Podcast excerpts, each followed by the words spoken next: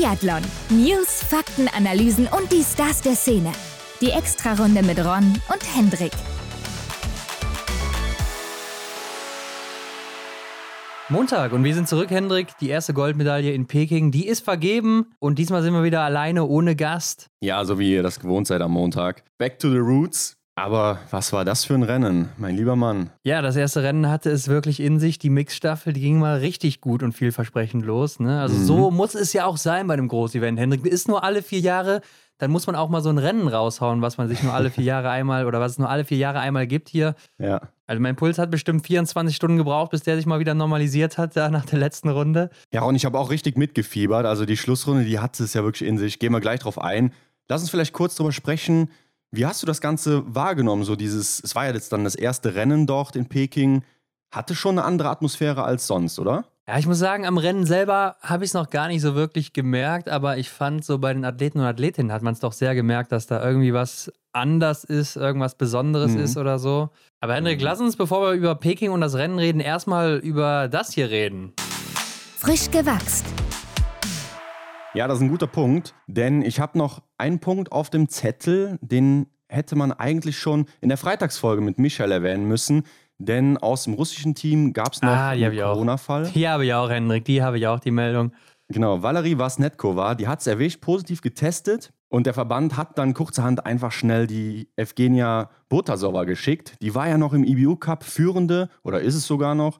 Müssen wir nachher mal schauen. Und hat ja auch am Aber Ende Januar sogar noch zwei Goldmedaillen bei der EM gewonnen. Ja, die meisten werden sie halt noch als Pavlova kennen. Ne? Hat ja auch die World Team Challenge in Ruppolding jetzt zweimal hintereinander gewonnen mit Matvei ja. Eliseev. Also ist keine schlechte, war auch letztes Jahr, ja, ich glaube, fast immer im Weltcup unterwegs. Ich weiß nicht, warum sie jetzt degradiert wurde in dieser Saison. Mhm. Aber man sieht ja im IBU Cup auch mit guten Leistungen unterwegs. Und äh, ja, ist jetzt keine schlechte auf jeden Fall, die man danach nominiert und die kann mit Sicherheit auch oben mithalten hier und da. Und ja, ich weiß nicht, ob sie irgendwo zum Einsatz kommen wird, ob sie vielleicht in der Staffel oder so starten könnte. Das Team ist ja, ja schon sehr stark besetzt. Aber klar, den Platz kann man auch nicht verfallen lassen, denn äh, das wäre, glaube ich, zu riskant dann. Ja, ich denke, das macht nur Sinn, wenn der besetzt wird. Aber ist für sie doch bestimmt auch echt Wahnsinn, ne? Vom einen Großevent aus dem IBU Cup, zack, zum größten Event, was es vielleicht gibt? Ja, was heißt das eine Großevent? Äh, ich würde sagen, so eine Europameisterschaft, die ist nochmal unter einem Weltcuprennen angesiedelt. Also äh, mhm. auch vom Stellenwert her. Und du kriegst ja auch noch nicht mal so viel Geld bei einer Europameisterschaft. Es wird auch noch nicht mal irgendwo ausgestrahlt im Fernsehen oder so. Zumindest ja, in Deutschland nicht. Oder nur am Wochenende mal kurz auf Eurosport, wenn man denn Glück hat und nicht gerade Tennis läuft. Aber ja, klar, ist natürlich eine coole Sache für sie, dass sie auch in der letzten Sekunde noch auf den Zug aufgesprungen ist. Auf der anderen Seite für was Netko mhm. war natürlich dann doch sehr, sehr bitter, so kurzfristig vorher noch an äh, Covid-19 zu erkranken. Mhm. Aber gut, ist jetzt übergreifend, also auch aus anderen Sportarten ja nicht die einzige Athletin, die das erwischt hat. Äh, gab ja schon den einen oder anderen Fall. Aber gut, Hendrik, konzentrieren wir uns doch mal auf das Rennen des Wochenendes, das einzige ja. und erste, das wir bisher gesehen haben. Und damit kommen wir hierzu. Medaillenjagd. Ja, Ron, die Mixstaffel, die hat es wirklich schon in sich. Wir haben ja am Freitag mit Michel darüber gesprochen, wer so die großen Favoriten sind. Und da war ja auch schon dann bekannt, wer denn überhaupt starten wird. Und ja, wie soll man anders sagen? Norwegen holt sich Gold, Frankreich Silber und Russland die ja unter neutraler Flagge gestartet sind, oder die russischen Athleten, die unter neutraler Flagge gestartet sind, werden hier Dritte. Ja, und was für ein grandioses Finish das einfach war, Hendrik. Also äh, da musste man wirklich mitgehen auf der letzten Runde und ja, das äh, hat auf jeden Fall schon mal sehr vielversprechend ausgesehen für die weiteren Rennen. Kurz vor dem Rennen hat sich aber einer noch zurückgemeldet, ne? der Wind, der hat gedacht, komm Leute, ich komme ja auch nochmal vorbei, jetzt wenn Olympia ist oder so, zeige ich mich nochmal von meiner besten Seite. Der ist da voll reingeblasen. Mhm. Und äh, die Kälte war dabei auch noch am Start, also ist immer noch geblieben da. Das hat man gesehen bei den Athleten und Athletinnen, die waren richtig eingemummelt. Und Hendrik, äh, es waren ja für die Männer kurze Runden, denn die Frauen sind ja gestartet. Das heißt, mhm. alle vier Starter und Starterinnen, die laufen hier sechs Kilometer insgesamt also jeweils. Und ähm, dadurch ist das für die Männer natürlich ein kurzes Rennen, die normalerweise aus den Staffeln ja siebeneinhalb Kilometer gewöhnt sind. Ja klar, war so eine leichte Einstiegsphase, kann man es ja schon betiteln. Ne? Das kürzeste Rennen, was dann überhaupt für die Herren möglich ist in dem Zusammenhang. Aber um nochmal kurz den Wind anzusprechen, wir haben es ja am Aber auch verfolgen können, da gab es ja einen Stream, da habe ich mir mhm. schon gedacht, boah, wenn so der Wind in Peking geht wie da und die Gerüchte waren ja da, dass es eben auch so sehr stark windet dort und das haben wir ja gesehen, Wahnsinn, was da für Böen unterwegs waren. Da gab es ja richtige Schneeverwirbelungen am Schießstand. Ja. Also ich hätte mir nicht vorgestellt, dass da überhaupt einer trifft. Ja, ich fand teilweise, also es war ja auch, wie du schon sagst, böig, ne? Also mal Mhm. so, mal so. Die einen hatten mal Glück, die anderen hatten mal Pech. Und äh, ja, dazu dann noch eben das eigene Vermögen, was dann manchmal auch noch dazu kommt. Ne? Also wir haben ja schon Ja. oft auch Athleten und Athletinnen gesehen, die haben dann eben auch, wenn kein Wind war, mal daneben geschossen. Soll es also auch geben. Und es liegt nicht nur alles immer am Wind, aber klar, der hat ja seinen Einfluss gehabt und das hat man eindeutig auch gesehen. Und das hat aber auch die Spannung ausgemacht. Ne? Also wie oft oder nach fast jedem Schießen ist ja das Rennen nochmal komplett in eine andere Richtung gekippt. Ja. Und äh, ja, das war einfach nur interessant zu sehen und auch cool, wie sich das dann immer wieder neu zusammengebaut hat, so über das ganze Rennen hinweg. Ja, ich habe schon gedacht, Russland macht's im Endeffekt. Ne? Sie waren ja dann bei zwei Drittel des Rennens doch ja schon fast deutlich in Führung. Und dann beim letzten Durchgang, die Schlussläufer, ja, da ging es ja dann nochmal komplett durch, ne? Ja, aber lass uns doch erstmal den Anfang springen, Hendrik, denn da haben ja die Damen losgelegt. Ne? Marte Olsby-Reuseland auf der Eins, die großen Norweger, die Favoriten hier. Lisa Vitozzi aus Italien auch dabei. Und äh, für Deutschland am Start Vanessa Vogt als Startläuferin, wie wir es ja auch vorher schon erwartet haben, wie wir es aber ja auch schon am Freitag dann angekündigt haben. Ja. Da gab es eine Szene auf der ersten Position, beziehungsweise genauer gesagt auf der ersten Runde, vor dem ersten Schießen sogar noch oder beim ersten Schießen. Mhm. Und Martha Olsby-Reuseland, ne? die hat nämlich ja einen recht großen Zeitverlust hinnehmen müssen, weil sie sich da auf die Matte kniet und dann auf einmal was an ihrem Gewehr rumschraubt und Mhm. viel später als alle anderen da anfängt zu schießen. Ja, hat man, glaube ich, sonst noch nie gesehen, dass da irgendwie nochmal was gemacht wird. Hat sich im Endeffekt rausgestellt, was da los war? Werbung. Unser neuer Partner für die nächste Zeit, das ist Salomon Hendrik. Ja, Ron, und ich denke, die Frage, wer Salomon ist, brauchen wir gar nicht stellen, denn viele Leute kennen Salomon aus dem Biathlon. Salomon ist Ski-, Schuh- und Stockhersteller im Nordic-Bereich, wozu ja Biathlon zählt. Klar, Biathlon, aber auch Langlauf zum Beispiel. Ne? Also das wird man da überall sehen, natürlich auch in der Abfahrt und so weiter. Ihr bekommt da alles, was ihr braucht von Ski, Schuhen, Stöcken, was auch immer. Und wer Salomon noch nie gesehen hat, der sollte zum Beispiel im Weltcup mal auf die Füße von Vanessa Vogt oder auch Eric Lesser achten. Genau, denn unter anderem tragen die beiden die blauen Ski. Ja, und wenn man sich anguckt, was die schon erreicht haben, Vanessa Vogt, IBU Cup gewonnen, Eric Lesser, Weltmeister, Silbermedaillengewinner von Sochi und darüber hinaus auch schon sehr erfolgreich mit den Staffeln gewesen, dann weiß man, die Ski, die müssen ihren Teil dazu beigetragen haben. Ja, und wenn man sich die hochmoderne Ausrüstung heute anschaut, da stelle ich mir doch die Frage, wo fing das alles an? Ja, letzte Woche haben wir schon gesagt, gegründet 1947 in Annecy-le-Grand Bornand und Henrik zehn Jahre später, da gab es dann sogar schon die erste Bindung von Salomon. Le Lift hieß die, also wer jetzt hier an Apfelschorle denkt, es wird zwar so geschrieben, aber hat damit, glaube ich, nichts zu tun und ersetzte damit dann auch die traditionellen Lederbinderiemen. Ja, muss man sich mal vorstellen, wie das damals aussah. Ja, war auch sicherlich noch ein bisschen schwerer als heute und vielleicht auch noch ein bisschen schwerer zu binden. Mhm. Aber Salomon hat es dann eben einfacher gemacht zu der Zeit. Ja, stetig weiterentwickelt. Also heute wird man das wahrscheinlich mit 1957 auch nicht mehr vergleichen können. Ne? Nee, heute steckt da ja wirklich sehr viel Technik drin. Also wenn ihr jetzt noch mehr über Salomon erfahren wollt, dann äh, checkt doch mal den Link in den Shownotes ab. Da findet ihr einen und kommt damit direkt zu Salomon. Außerdem findet ihr bei Salomon natürlich auch Informationen zum Skifahren, Snowboarden, Trailrunning, Straßenlauf oder auch zum Wandern. Genau, da ist für jeden was dabei, also den Link in den Shownotes abchecken. Werbung Ende. Ja, also sie hatte wohl äh, an ihrem Diopter einen Aufsatz verloren, den man dann normalerweise draufschraubt vorm Rennen. Wurde dann wohl auch von einer tschechischen Physiotherapeutin gefunden und auch ihr vorm Rennen gesagt. Sie hat sich auch nochmal ihr Gewehr angeguckt, hat aber nichts feststellen können, was da so fehlte auf den ersten Blick. Ja. Und äh, auf der Runde wurde ihr dann gesagt, dass sie eben da ihren Aufsatz verloren hatte und der wurde ihr dann eben, nachdem die Tschechin den gefunden hatte, äh, auf die Matte gelegt zum Ah ja, Schießen. okay. Und deshalb hat sie sich halt nochmal da hingekniet und dann in die Opta da aufgeschraubt oder diesen Aufsatz, damit sie dann eben vernünftig schießen konnte. Ja, Ja, habe ich, so, hab ich so auch noch nie gesehen, aber auch komisch, dass man etwas, das man aufschraubt, so verlieren kann. Denn eigentlich müsste das ja immer festsitzen, oder? Ja, vielleicht hat da wer geschludert beim Zusammenbauen. Aber hat ihr ja dann scheinbar nicht wirkliche Probleme gemacht, wenn ich mir ihr Trefferbild bzw. ihre Leistung angucke am Schießstand. Sie braucht nur einen Nachlader und kommt sonst fehlerfrei durch. Hat sie ja wieder abgeliefert. Ja, also die hat hier eindeutig abgeliefert. Und was man ja auch noch bei ihr sehen konnte, ähm, auf dem letzten Anstieg vor dem Schießstand, da geht es ja dann runter in der Abfahrt. Mhm. Und da oben auf dem letzten Anstieg hat sie ihren Stock weggeworfen, den rechten, inklusive Handschuh, denn sie hatte nochmal Handschuhe über ihrem anderen Handschuh. Ja. Ja, und dadurch kam dann eben der dünnere Handschuh zum Schießen zum Vorschein, der dann eben mehr Gefühl gibt. Und das war dann auch nochmal so ein taktisches Manöver. Da hatten auch einige gedacht, ah, ist da vielleicht der Stock gebrochen oder so. Mhm. Aber nee, das war schon eine geplante Aktion von denen und äh, gut überlegt vorher. Denn ja, die Kälte war da und äh, kalte Finger willst du nicht haben beim Schießen, ne? Nee. Ja, die Kälte hat man auch gesehen. Wenn die Athletinnen und Athleten geatmet haben, da hat man ja wirklich den Atem in der Luft gesehen, so wie man es vielleicht hier hier und da schon mal kennt aus dem tiefen Winter. Aber da war es ja wohl wirklich verrückt. Also, wie kalt muss es da gewesen sein? Minus 17 Grad oder was waren es da? Ja, auf jeden Fall nicht angenehm, kann man sagen. Ne? Und dann, wenn du nochmal überlegst, du hast ja noch den Fahrtwind dazu und so weiter oder den Abfahrten im Schatten und so, da ist es dann auch nochmal deutlich kälter. Mhm. Und äh, das ist, glaube ich, auch nicht angenehm. Trotzdem gab es einen Athleten, der hatte ja nachher gar keine Tapes im Gesicht, das war Emilien Jacquelin. Also der hatte aber dann auch ein ziemlich rotes Gesicht, muss man nachher sagen. Ja. Ähm, also da hat man ihm auch dann angesehen, dass die Kälte da war, aber vielleicht behindert ihn das auch beim Schießen oder so. Kann gut sein, vielleicht ist das so. Aber Philipp Navrat, der war ja auch relativ leicht bekleidet für diese Stimmt, Umgebung mit seinem da. Stirnband natürlich wieder. ja, das hatte Arndt ja auch noch angemerkt, der, der da auch mhm. mit Dexy kommentiert hatte. Ja. Aber ja, Hendrik, äh, gehen wir nochmal zurück auf die erste Runde, beziehungsweise die erste Position. Lisa Vitozzi, ne? liegend, null Fehler. Was musste ich mir hier anhören die letzten Wochen? Wird sie oh, überhaupt starten oh, oder was auch immer? Ich habe gesagt, Leute, halt doch mal den Ball flach. Das ist die, eine der besten Läuferinnen in der Staffel, gerade auch als Startläuferin.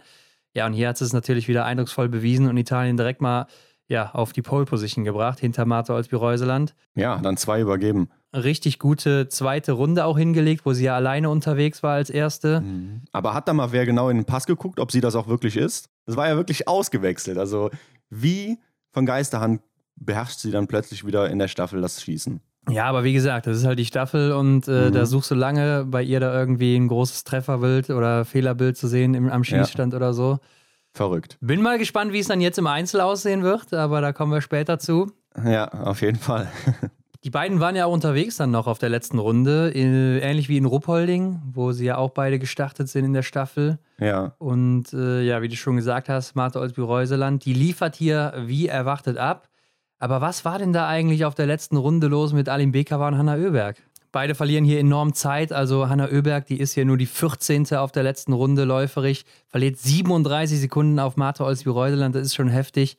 Und eine mhm. Ginara Alimbekova, die verliert hier 20 Sekunden auf Martha Olsby-Reuseland, während zum Beispiel eine Nikma Tulina oder eine Amy Baserga, die verlieren nur vier oder zehn Sekunden auf die Norwegerin. Und äh, da fragt man sich natürlich, was mit den starken Läuferinnen da los gewesen ist. Ne? Ja, klar. Meinst du, ist es vielleicht schon so ein Punkt, ähm, dass man noch nicht bereit für die Kälte war? Wobei die Schweden, die sind ja schon echt lange da. Also kann der Faktor eigentlich für Hanna Oeberg gar nicht so entschuldigend sein, oder? Nee, also Kälte kann ich mir nicht vorstellen. Ja. Höchstens irgendwie, dass das ganze Team im Material daneben gegriffen hat oder so. Mhm. Denn die anderen, die waren ja auch läuferig nicht da, wo man sie unbedingt vermutet. Elvira Oeberg war okay, aber ich denke, da ist auch mehr drin und äh, sie sah körperlich doch recht gut aus. Mhm. Also ja, vielleicht. Ähm, einfach im Material komplett daneben gegriffen hier an dem Tag, aber Hanna Oeberg war schon erschreckend schwach. Vielleicht hatte sie aber auch einfach einen schlechten Tag, aber wenn ich mir dann auch wieder die anderen angucke, so, dann denke ich schon, dass da irgendwas nicht ganz in Ordnung war mit dem ja. Material. Ist dann aber auch wieder komisch, wenn man schon eine Woche vor allen anderen da ist und dann irgendwie Materialprobleme hat. Ja, das ist ja auch nochmal ein Vorteil, den man nicht vergessen darf. Ne? Man kann sich natürlich auch, was das Material angeht, gut auf die Bedingungen da einstellen oder auch mal schon mal testen, ne? was, was funktioniert, was funktioniert nicht. Auch wenn das schon im vorherigen Jahr wahrscheinlich schon gemacht wurde. Aber klar, so innerhalb von einer Woche dann da nochmal das Material zu testen, das ist wahrscheinlich dann nochmal ein kleiner Unterschied im, im Vergleich zu dem, was man letztes Jahr dann da so festgestellt hat.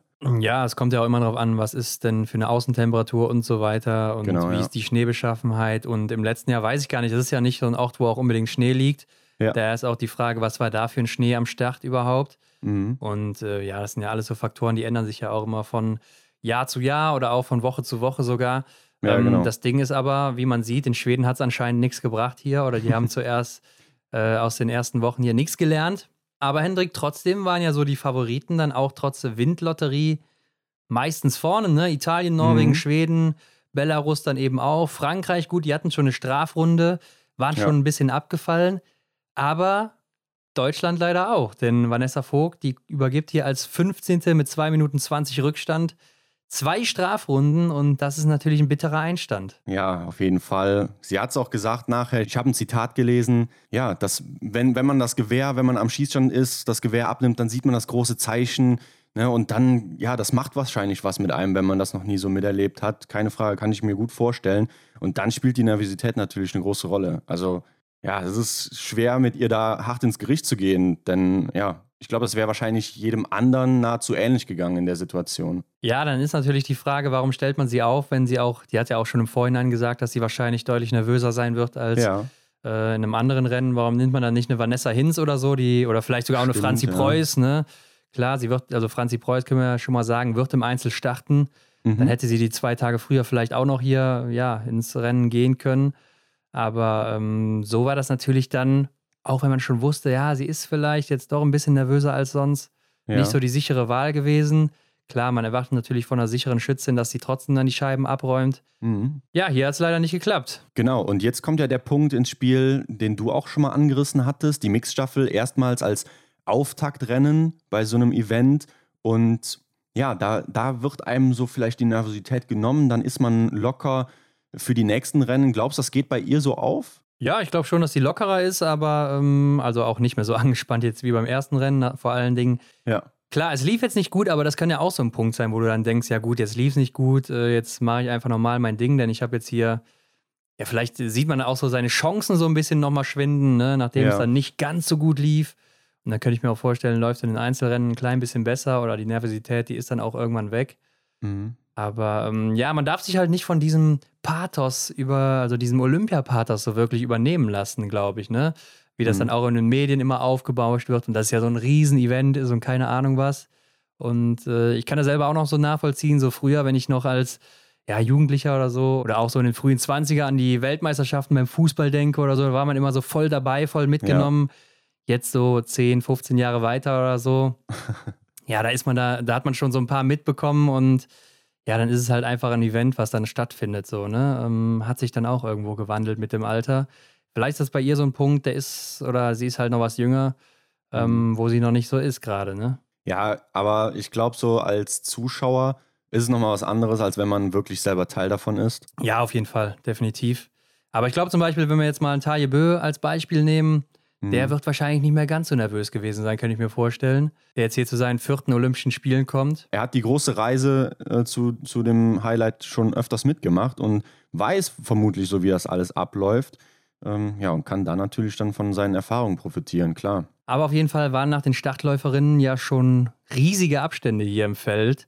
Und Mhm. man dachte, ja gut, die eine oder andere Nation, die sind jetzt schon quasi raus. Frankreich, die wirst du nicht mehr vorne sehen. Deutschland, die wirst du auf gar keinen Fall mehr vorne sehen. Ja, Und dann kamen die zweiten Starterinnen, um zum Beispiel Tyrell Eckhoff, Lisa Theresa Hauser oder auch Dorothea Viera. mhm.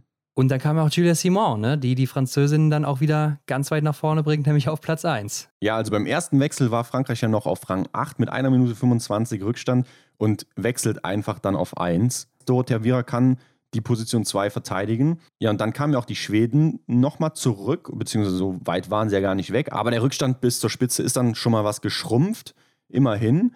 Und ja, Norwegen ist erstmal was abgerutscht. Ja, denn Tyrell Eckhoff, die schießt hier drei Strafrunden insgesamt. Ähm, was kann man zu Tyrell Eckhoff sagen? Also sie sah ja läuferig wieder ganz in Ordnung aus, fand Ja. ich. Ne? Das sieht man ja auch hier an der Laufzeit. Die zweitschnellste übrigens hinter Denise Herrmann. Nur drei Sekunden hinter ihr. Also Top-Rennen von beiden hier. Mhm. Läuferig. Und das Schießen schwierig zu beurteilen, denn es war ja dann bei ihr doch auch sehr windig teilweise. Obwohl der Liegendanschlag, der sah relativ sicher aus und der Wind hatte sich nicht viel geändert und plötzlich schießt sie alles oben links hin, ne? Ja, das war wirklich kurios. Aber ja, du erinnerst dich an meine Worte. Ich habe gesagt, Tyrell Eckhoff wird wahrscheinlich die Wackelposition sein oder die Wackelkandidatin sein in der norwegischen Mixstaffel. Gut, es hatte jetzt hier keine Auswirkungen, aber wenn man das aufs Schießen bezieht, dann war es ja definitiv so. Klar, das Schießen war natürlich dann auch der Punkt, wo sie die Wackelkandidatin wäre Ja. In der norwegischen Staffel. Aber ja, ähm, macht natürlich dann auch kein gutes Rennen hier, ne? Wirft die Norweger im Vergleich zu Julia Simon, die ordentlich aufholt, Mhm. eine Minute 55 wieder zurück und ist somit ja dann auch diejenige, die da so ein bisschen rausfällt äh, bei den Goldträgerinnen am Ende.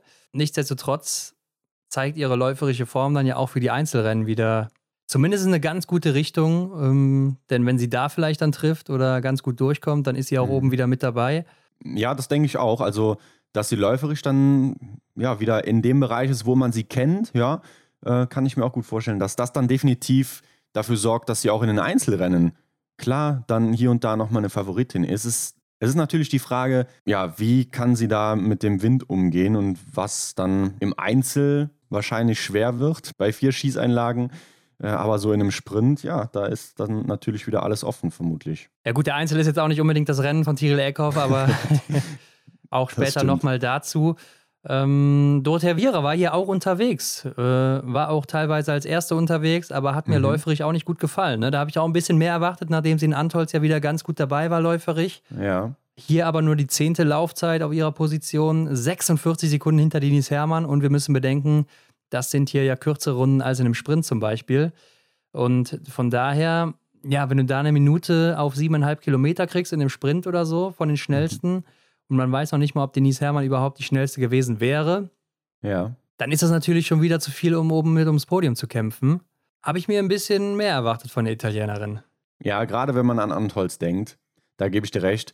Ich hatte jetzt gerade auch die Überlegung, ob sie sich vielleicht nicht ein bisschen geschont hat, aber das ist eigentlich auch wieder Quatsch, denn es geht ja um eine Medaille. Hallo, da schont man sich nicht. Nee, die wird also, sich auf keinen Fall geschont haben, gerade nicht auf Position 1, wenn die so aussichtsreich genau. in, in, einer guten Position da vorne liegen. Denn es ist ja auch nicht ausgeschlossen, dass ein Bormolini ein ganz gutes Rennen macht und Lukas Hofer sowieso nicht. Ja. Also die Medaille ist natürlich drin und sie hat ja schon zwei gewonnen hier bei Olympia. Also mhm. warum hätte es nicht die dritte sein sollen? Und klar, man kann jetzt so nach, den, nach dem ersten Rennen hier sagen, ja, das ist so eine Richtungsweisung. Man sieht, wer ist ganz gut drauf, wer ist vielleicht nicht so gut drauf. Ne, mhm. hier weiß man aber jetzt auch nicht bei den Italienern und Italienerinnen, war vielleicht das auch das Material nicht ganz so gut. Ähm, kann man natürlich bei vier Startern auch nicht wirklich sagen. Ja.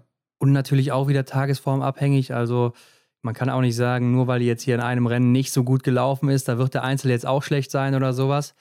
Ähm, aber je nachdem, auch wie die Körpersprache aussieht oder so, kann das schon mal Aufschluss geben. Oder auch dann nach ein, zwei Rennen, wenn wir jetzt mal den Einzel durchhaben, kann man auch ja. eher wieder sagen, ja, ob vielleicht auch wirklich die Form einfach nicht stimmt oder ob da auch sonst irgendwas in, in, im Argen liegt. Mhm. Deshalb wollen wir das mal nicht überbewerten.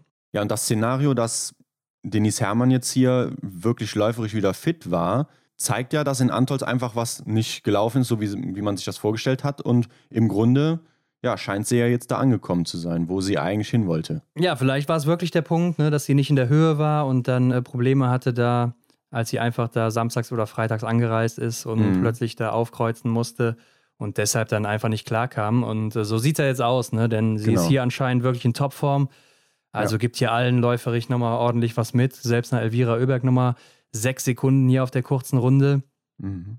Wobei da auch nochmal die Anmerkung aufs schwedische Material, ne? weiß man halt eben auch nicht. Ja, ja. Aber ähm, ja, sieht auf jeden Fall sehr vielversprechend aus.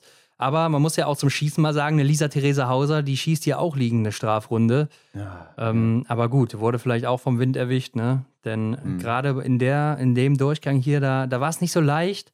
Und äh, da war ja dann auch das zweite Schießen, das Stehenschießen, wo dann auf einmal Julia Simon, zack, aus dem Nix mit fünf Treffern wieder vorne ranläuft und als Erster auf einmal da rausläuft, beziehungsweise als Zweite. Und dann eben, wie du eben schon gesagt hast, auf Emilien Jacquelin übergibt. Ja, wobei Lisa Theresa Hauser kommt ja auch mit fünf Treffern in dem stehenden Anschlag durch. Ne? Und auch hier, ich habe mal gerade geguckt, Claire Egan zum Beispiel auch. Also da scheinen die Windverhältnisse dann relativ gut gewesen zu sein. Ja, oder sie haben es einfach nur gut beherrscht. Ne? Das Ding ist, wenn die weiter hinten sind, siehst du es halt nicht mehr so wirklich. Auf der anderen Seite schauen wir die Belarusinnen an. Hanna Sola, zwei Strafrunden genau in dem Anschlag. Ja, also ich glaube, das spricht einfach dafür, was so in Peking abgeht. Also totales Chaos. Ja, das Ding ist natürlich, Hanna Sola, die könnte auch so mal zwei Strafrunden schießen. Ne? Also Meinst, ist das nicht ausgeschlossen, gerade im Stehendanschlag oder so, ähm, ist ja. sie ja nicht unbedingt sehr sicher. Von ja. daher, man kann es nicht wirklich sagen, das ist das Ding. Ne? Mhm, äh, Tyrell ja. Eckhoff ja auch hier wieder Probleme gehabt und die Norweger dann auch wieder ein Stückchen zurückgeworfen. Aber trotzdem war ja alles irgendwie noch in Schlagdistanz. Und jetzt nach, nach, dieser, nach dieser zweiten Position wusste man ja dann auch, Hendrik, hier ist noch gar nichts entschieden. Ne? Das kann sich mhm. wieder so schnell wenden, wenn dann irgendwie der Erste, der Führende vom Wind wieder mitgenommen wird und die Hinteren vielleicht alles treffen oder so. Also hier ist noch alles drin. Und man wusste auch, wenn die Deutschen jetzt nochmal richtig gut zulegen, dann ist da vielleicht auch noch was drin. Ja. Und dann hat es ja auch wieder Emilien Jacquelin erwischt, ne? der dann erstmal aufgedreht hat, ja. aber dann stehend doch einiges stehen lässt. Oh ja, ja klar. Zwei Strafrunden. Wobei, lass uns noch gerade auf dieses eine Liegenschießen eingehen. Von der dritten Position, von den dritten Startern. Tajebö, null Fehler. Jacqueline, null Fehler. Ja, ja. La Loginov, null Fehler. Okay, dann kommt. Ja, da waren die ersten vier, die, von den ersten fünf hatten vier oder so keinen Nachlader gebraucht. Nur Sean Doherty, doch, Sean Doherty war es, der hatte einen gebraucht. Und äh, da hat man natürlich wieder gesehen, so der Wind, der war nicht da, ne? Also der war Mhm. da mal wieder weg. Und äh, da hast du direkt gemerkt, ja, jetzt wird ja auf einmal wieder gut geschossen. Als hätte einer die Windmaschine abgestellt. Ja. Und ähm, du hast aber gerade noch Tajebö angesprochen, ne? Wir haben es ja noch gar nicht erzählt. Der hatte ja einen Crash noch im Training, einen Tag vorher. und zwar ist der im Training mit Samuela Komola zusammengerasselt und das muss Mhm. wohl auch ziemlich heftig gewesen sein. Also sein Gewehr ist dabei wohl auch ja, ein bisschen kaputt gegangen. Ein paar Teile Ja. sind abgebrochen, die er wieder neu dran schrauben musste. Und er hat sogar gesagt, er ist froh, dass nichts an seinen Knochen ist oder so. Also Mhm. war wohl schon ein bisschen heftiger. Und da hat man sich natürlich auch erstmal gefragt, warum startet er überhaupt? Ja, also als ich die Meldung gelesen habe, kamen mir direkt die Bilder von Wiesbaden in den Kopf. Aus letztem Ja. Sommer, wo er da den Crash hatte. Beziehungsweise da hatte er ja keinen Crash, sondern da hat er den Skiroller verloren. Hat sich die Bindung gelöst. Da habe ich gedacht, ist das so irgendwie die Geschichte des Taje Bös, der bei seinen vierten Spielen irgendwie nicht zum Zuge kommt. Da ist im Sommer was passiert, da passiert kurz vorher was. Wer will dem hier irgendwie einen Strich durch die Rechnung machen? Aber zum Glück ist ja alles heile geblieben, so wie ich das mitbekommen habe. Und ähm, ja, hat ja dann auch ordentlich abgeliefert. Ja, wobei ich sagen musste, auf den ersten zwei Runden hatte ich so läuferig das Gefühl, äh, pff, ja, vielleicht ist da irgendwas von dem Sturz noch oder so. Ja, okay. Aber die letzte Runde war ja dann doch wieder sehr gut bei ihm und äh, man sieht es ja dann auch im Endeffekt. Viertbester Läufer hier, mhm. äh, 20 Sekunden hinter Alexander Loginov, der ja aber auch ordentlich losgelegt hat, läuferig. Der hat nämlich hier sogar dem zweiten Emilien Jacquelin 16 Sekunden mitgegeben auf der kurzen Distanz hier. Und äh, das ist schon richtig ordentlich. Also kann man sagen, Taje Bö noch gut dabei gewesen und auf der letzten Runde Ja. hat er auch nochmal richtig Gas gegeben. Und wo wir gerade beim Laufen sind und Norwegen, die Auswirkungen des Laufens, die waren ja auch bei Norwegen sehr sichtbar, denn die waren ja Vierter dann, trotz dreier Strafrunden. Ne? Und das ist ja auch schon wieder verrückt Ja, dass man dann trotzdem noch oben mitspielen kann. Und da sieht man einfach auch wieder, wie wichtig das Laufen ist, auch in der Staffel, auch bei kürzeren Distanzen dann, ne? ja klar, da kannst du eben die Fehler am Schießstand wieder ausbügeln. Und ja, ich glaube, selten hat man so eine starke Nation gesehen, die das beherrscht wie Norwegen. Aber dann Loginov scheint wieder ein gutes Rennen gemacht zu haben, denn äh, ja, er übergibt hier dann an Position 1. Ja, ja, er macht ein übertrieben starkes Rennen. Also, Da habe ich schon gedacht, so das Ding ist durch, ne? weil er hat ja schon 17 Sekunden Vorsprung. Und lass uns aber noch gerade, bevor wir dann auf die Schlussläufer gehen, lass uns noch gerade über Benedikt Doll bzw. über seinen Einsatz dann da reden. Im liegenden Anschlag direkt drei Fehler, drei Nachlader gebraucht und im stehenden Anschlag nochmal einen. Stehend sah er recht fit aus. Ja, und Hendrik er ist auch der drittschnellste Läufer hier auf seiner Position, sogar im Bereich von Taille Bö. Also macht hier wieder ein super Rennen. Man sieht beim Benny, da läuft es einfach momentan. Ne, kann hier nahtlos weitermachen nach Ruppolding, Antols, jetzt Peking. Also er ist in wirklich einer guten Form und bringt ja auch das deutsche Team wieder ein Stückchen ran, muss man sagen. Auch wenn es nicht viel ist, aber 16 Sekunden auf Platz 1 wieder aufgeholt. Und ja dann auch wieder auf einige andere Positionen noch deutlich mehr gut gemacht, auch wenn er keine Position gut macht. Ja. Aber äh, er bringt die Deutschen einfach wieder in eine bessere Position. Macht dann auch wieder weiter Hoffnung für die we weiteren Einzelrennen. Also ähm, er ist auf jeden Fall der Kandidat, wenn der eine Medaille holt, das überrascht keinen mehr momentan Mhm. in seiner Nee, würde ich auch so sagen, denn er wurde ja auch von Arndt gelobt, ne, dass er seinen Stehendanschlag da wirklich gut durchgezogen hat. Klar, die eine Patrone, die er nachladen musste, okay, geschenkt in der Staffel, aber ja, das ist doch schon mal die halbe Miete. Man muss ja auch dazu sagen, er musste natürlich riskieren, sonst war ja auch gar nichts mehr drin. Also er musste natürlich auch schnell schießen oder auch dann noch was Mhm. rausholen fürs deutsche Team, denn wenn er sich da jetzt auch nochmal irgendwie Zeit lässt und auf sicher geht oder so, dann, ja gut, dann kannst du das Rennen auch direkt sein lassen so.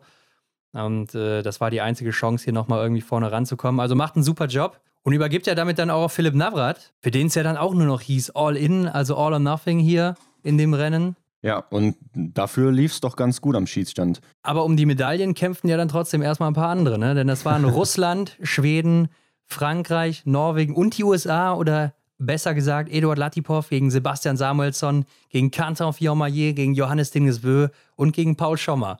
Mhm. Oder Paul, sollte ich eher sagen. Ja, der Amerikaner, der hat sich da mit unter die Spitze gemogelt, wobei das ganze Team war ja recht solide, immer oben mit dabei. Also von daher äh, völlig gerechtfertigt. Hat man auch selten gesehen, aber ihm kam ja dann auch der Liegendanschlag quasi ungelegen ne, mit einer Strafrunde. Ja, der Amerikaner natürlich auch eindeutig die schwächste Position hier und da war es eigentlich auch klar, dass der hinten Mhm. abfallen wird und keine Medaille holt. Denn die Favoriten, klar, das waren Norwegen, Frankreich und Schweden und natürlich auch Eduard Latipov, der da schon einen kleinen Puffer hatte. Aber, Ja. wie eben schon gesagt, man wusste einfach, da ist noch alles drin, denn man weiß einfach nicht, was der Wind in dem Rennen hier macht. Und es war ja auch so, dass die Deutschen, auch wenn die schon ein Stück zurück waren, war es nicht aussichtslos, um die Medaillen zu kämpfen. Denn wenn da vorne einer patzt oder voll vom Wind erwischt wird Ja. und Philipp Navrat richtig gut durchkommt, ja, dann war noch alles drin. Dazu kam es aber nicht mehr. Aber man muss ja wirklich sagen, was für eine letzte Runde. Wir haben es schon ein paar Mal gesagt, Henrik, und jetzt kommen wir mal dazu. Ja, Wahnsinn. Ja, im Grunde ging es um Johannes Nisbö, Quentin Fiume und Eduard Latipov. Und die drei gehen ja quasi ja, mit schon, ich weiß gar nicht genau, wie viel Zeit sie zwischeneinander hatten. Da war ein Ja, ich kleiner, kann es dir sagen, Henrik. Also Kanton Fiorma, der hatte zwei Sekunden auf Eduard Latipov und Johannes Tingesböhne am Schießen zehn Sekunden. Also war schon eine kleine Lücke da, gerade für den Genau. Norweger. Also der Franzose, klar, direkt hinten dran.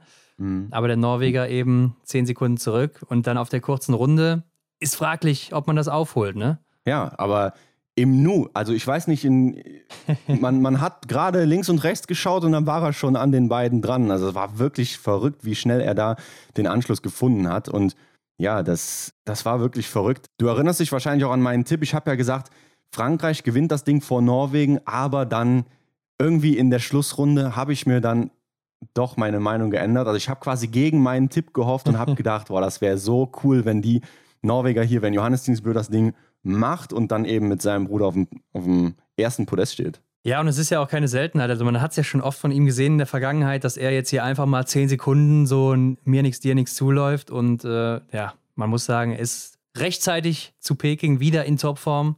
Ja. Anders kann man es nicht sagen. Also äh, was für ein Ding hier. Und die drei waren ja dann noch eine ziemlich lange Zeit äh, zusammen bis zur Zielgeraden.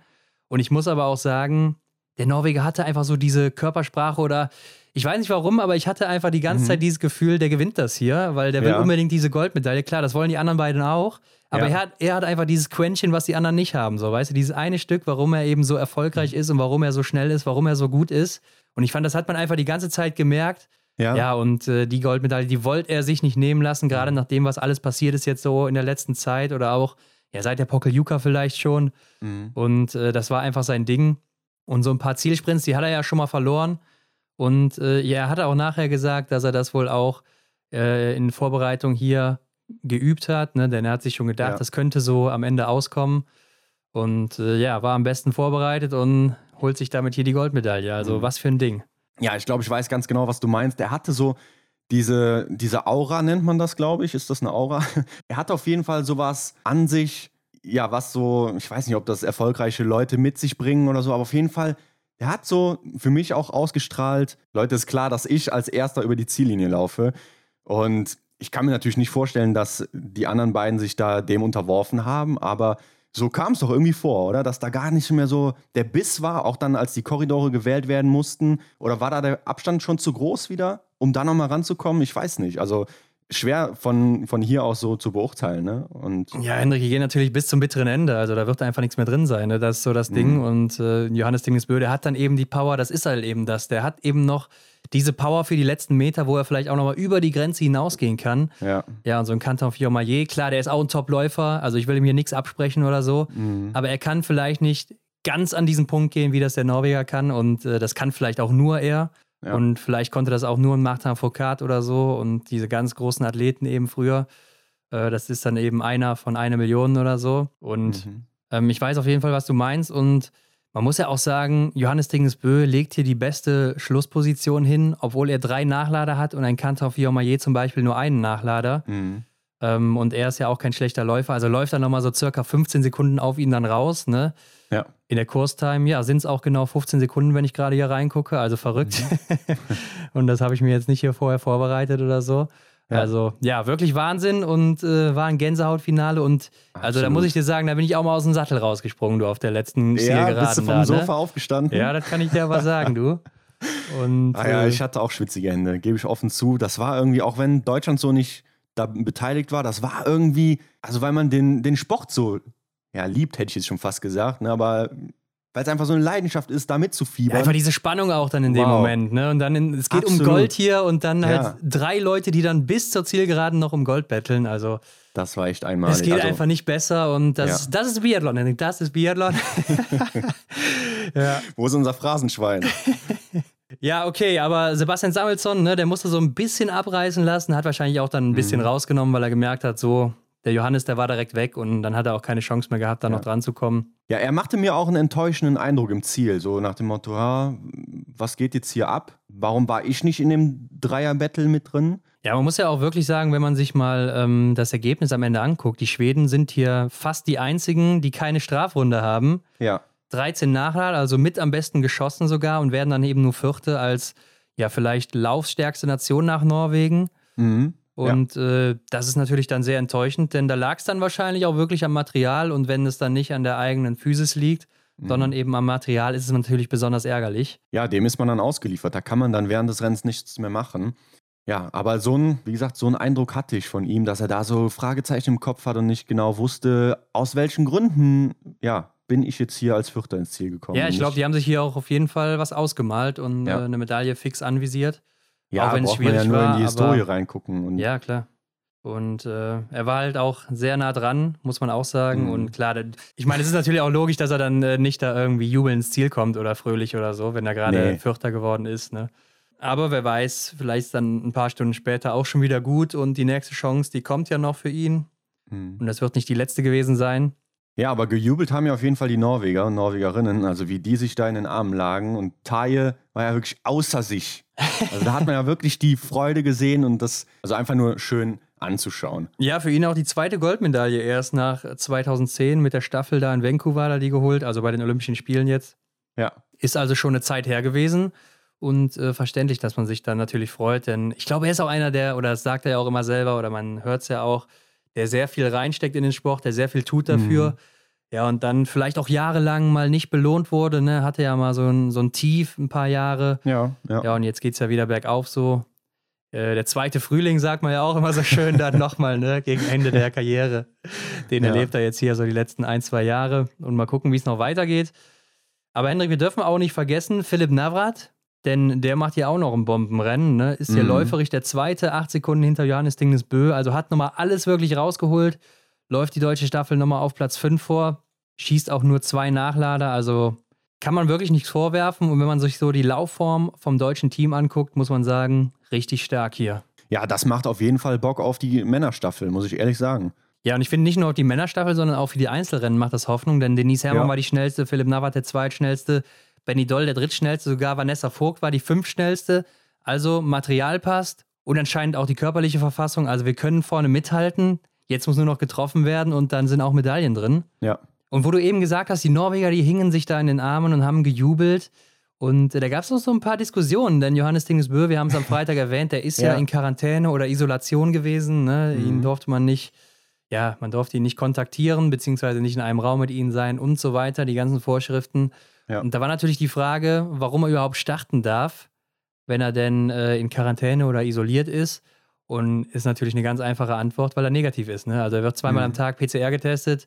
Und wenn er negativ ist, warum soll er dann nicht starten dürfen? Also so ein Quatsch, oder? Ja, ich hatte auch kurz so diesen Gedanken an Eduard Latipov, der dann auch nicht starten durfte, oder Benjamin Vega ja auch. Und dann habe ich gedacht, Aber warum die, die darf- waren auch beide positiv, ne? Genau, das ist nämlich der springende Ja. Punkt. Also, warum soll er nicht starten, wenn er eben nichts hat, ne? Ja, eben. Und klar, dann gab es natürlich am Ende auch das Siegerfoto, wo er dann getrennt von den anderen stehen musste. Ja. Die hingen sich aber dann auch eben zehn Minuten vorher schon alle in den Armen und haben sich umarmt und was Ja. weiß ich nicht alles. Also, ja. ist dann auch wieder irgendwie komisch. Jeder hat es gesehen und keine Ahnung was. Und er Mhm. wurde ja auch noch auf Händen getragen von denen. Das Bild ist ja auch durchs Internet gegangen. Wobei bei dem äh, Zeremonienbild auf dem Podest hatten sie keine Maske an und da stand er auf Abstand, oder? Wobei kurz nach dem Rennen, wo er dann da auf Händen getragen wurde, hatte er auch keine Maske an, ne? Nee. Er ist also auch nicht wirklich äh, nachvollziehbar. ja, stimmt, aber gut. Ja, und es war auch so, jetzt äh, gab es ja die äh, Medaillenzeremonie am Sonntagabend und da standen die vier ja dann ganz oben auf der Medal Plaza, wahrscheinlich in Mhm. Peking, denke ich mal, ist das dann. Und äh, dann hatten eben Tajebö, Martha Holzbü-Reuseler und Tiril Eckhoff äh, sich auch an den Händen gehalten und Johannes Dingesbö stand daneben, aber äh, hatte die Hände dann eben nicht gehalten. Ja. Aber da ist natürlich dann auch wieder die Frage, wie ist er eigentlich da hingekommen? Hat er da ein eigenes Taxi gehabt oder äh, ja, ein Shuttle, ein eigenes Shuttle, Ja. bestimmt. wer weiß, vielleicht ja tatsächlich, kann ja, Ja, klar. durchaus sein. Ja, soviel zur Mixstaffel. Ron, das Einzelrennen, das erste Einzelrennen, was stattfinden wird, ist nicht der Sprint wie sonst immer, sondern der Einzel tatsächlich. Und hier frage ich dich jetzt einfach mal, wer holt denn? Bronze, Silber und Gold. Ja, Hendrik, das ist eine richtig gute Frage, denn es ist unglaublich schwierig mal wieder. Ja, absolut. Aber heute ist es ja schon soweit. Am Montag um 10 Uhr, also wer die Folge hier sehr früh hört, der wird unsere Infos dazu noch mitbekommen. Mhm. Ja, auch goldene Tipps, wirklich äh, wertvolle Tipps fürs Tippspiel. Ja, also mit Norwegen hatte ich auf jeden Fall recht, mit Frankreich du nicht, jetzt eben in der Mixstaffel. Ja, stimmt, stimmt.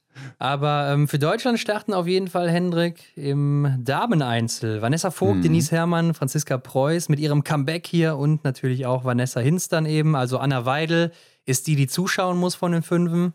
Ja, Was aber auch schon im Vorhinein, ja klar war es nicht, ne? Denn ähm, man wusste ja nicht genau, wie steht es um Franzi Preuß. Startet die vielleicht auch erst im Sprint? Mhm. Aber ich bin mir auch nicht ganz sicher. Ich glaube, Anna Weidel ist auch irgendwie in Quarantäne oder Isolation, weil sie erst später angereist ist. ja, okay.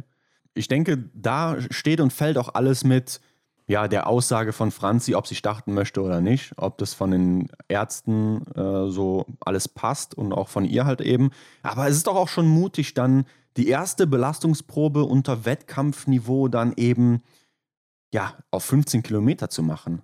Ja, gut, ist es ein großer Unterschied, ob ich jetzt auf 10 oder 7,5 oder 15 mache? Ich weiß es nicht. Ich, Im Training wird ja auch meistens mal 20 bis 30 oder sowas abgegrast. Vielleicht jetzt Ja. nicht mehr kurz vor Peking, aber ich denke mal, im Januar wird sie das bestimmt auch noch irgendwo gemacht haben.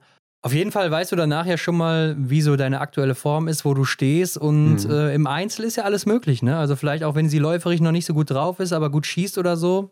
Vielleicht geht es ja dann trotzdem weit nach vorne und äh, gibt ihr auch ein gutes Gefühl. Dann vielleicht auch wieder dieser Punkt Nervosität, den sie abbauen kann. Ja. Also vielleicht auch gar nicht äh, strategisch gesehen gar nicht so eine schlechte Idee, sie da starten zu lassen. Ja, im, im Hinblick auf die anderen Rennen, die dann da noch kommen, klar.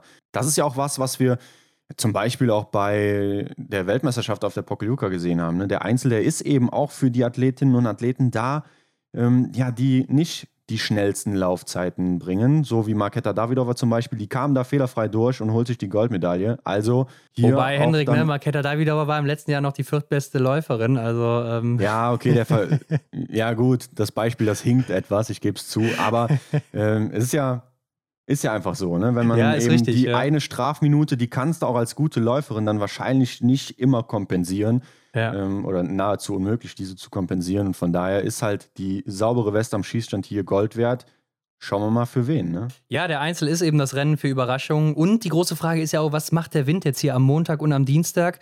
Also dadurch wird ja auch wieder alles offen gemacht, wenn der Wind dann eben da ist, weil wird eine Favoritin hier einfach mal voll erwischt, volle Breitseite, ja, dann ist das Rennen für sie vorbei und die Tür offen für irgendwelche Underdogs. Oder Mhm. vielleicht einfach Athletinnen, die ganz gut durchkommen oder vielleicht auch einfach mit dem Wind gut zurechtkommen. Und es wird ja in jedem Anschlag zweimal geschossen. Und das finde ich interessant. Ne? Bei der Mixstaffel jetzt, klar, gab es einen liegenden Anschlag, wo man dann vielleicht an den Rasten was gedreht hat, die Visierlinie verändert hat, was ja dann für den stehenden Anschlag gar nicht mehr so das Thema ist. Und jetzt bin ich aber gespannt, im Einzel, wo dann das erste Mal dann liegend geschossen wird und dann kommt man dann nochmal zum liegenden Anschlag. Vielleicht hat man vorher was gedreht, hat die Visierlinie aus dem Anschießen vielleicht verändert, dreht man dann zurück, wie Erik Lesser das schon mal gemacht hat nach dem Anschlag, um dann eben wieder die Nullposition zu haben für den weiteren.